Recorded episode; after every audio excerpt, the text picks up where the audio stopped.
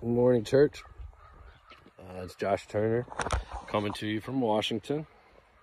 Peace be to you. I hope your weeks and days have been treating you well. I was thinking the other day about how God deals with us when it comes to who we should be around and who he allows with his sheep.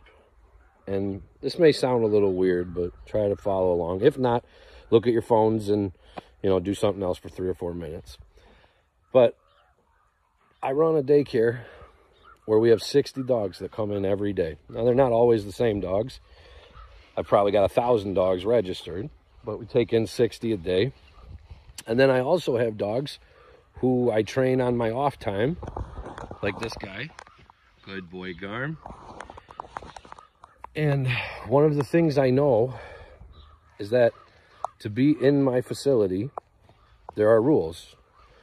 The dogs have to be able to do certain things, and they also have to already have done certain things. So if they're a certain age, they already have had to be spayed or neutered. If they are going to stay long days at our facility, they need to be able to take breaks without barking the whole time. Things like this. Now, I know details about my dogs at work that even their owners don't know, because their owners never see them around 60 other dogs. So they don't know how they would react, how they deal with the stress of that situation, these things.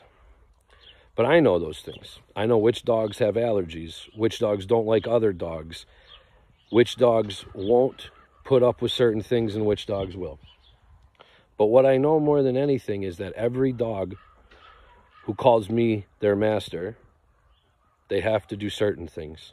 And they have to also allow the other dogs to do certain things. So every once in a while, I have to have a conversation with a dog owner where I have to let them know that their dog is no longer welcome at our facility.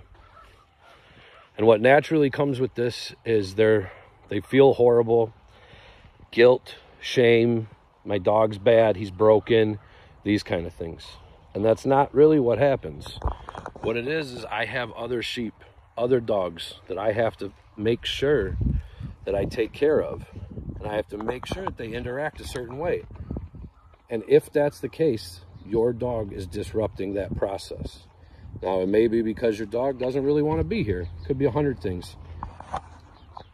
But the point of this, and to bring it back to the gospel, not all dogs are allowed around my dogs, because not all dogs have my dog's best interest at heart. Not all dog owners have taught their dogs the proper way. Now, if they're willing to leave them with me and let me teach them, I can teach them a better way. But if what they want is for me to hold the leash while I do what they do, the answer is no. It's much like when certain dog owners will ask my opinion about their dog, and what they really want is they would like me to say their opinion in a deep voice. That's all. They don't really want my opinion. So what this comes down to, church, is I'm very selective about who I hang out with. I'm very selective about who gets to come to my house. I'm very selective about who I allow around the people I care about. And that's not because other people are bad. It's because my King has charged me with keeping his ways and guiding those people that I have been put in charge of. So I can't allow just anyone to come in. If you're willing to follow the rules, you can come. If you're not, it's okay that you're not here. I think this is the same with the gospel. Everyone is welcome.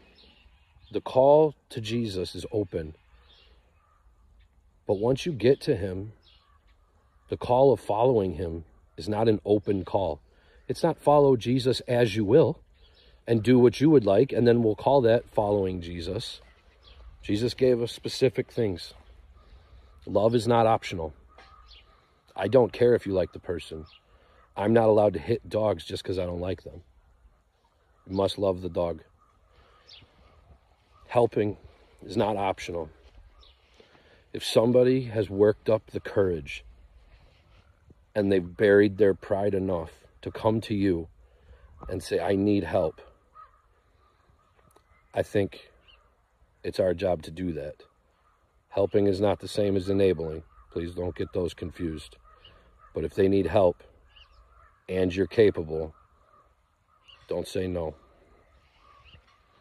But make sure you know who you let in. Make sure you understand who's around the people you care about. And make sure you know that tolerating behavior that is bad for your current pack of sheep or pack of dogs, that is not what a shepherd does. That is not what a leader does. Leaders don't tolerate unwanted behavior because the thing doing it doesn't want to be corrected. They correct the thing doing it, and if the thing doing it doesn't want to stay corrected, then it won't be part of the pack anymore. You don't have to be friends with everybody who wants to be friends with you. You don't have to speak to everybody who wants your talk. Cultivate your life. Focus on Jesus. Keep the snakes out. I love you all, church. Go in peace.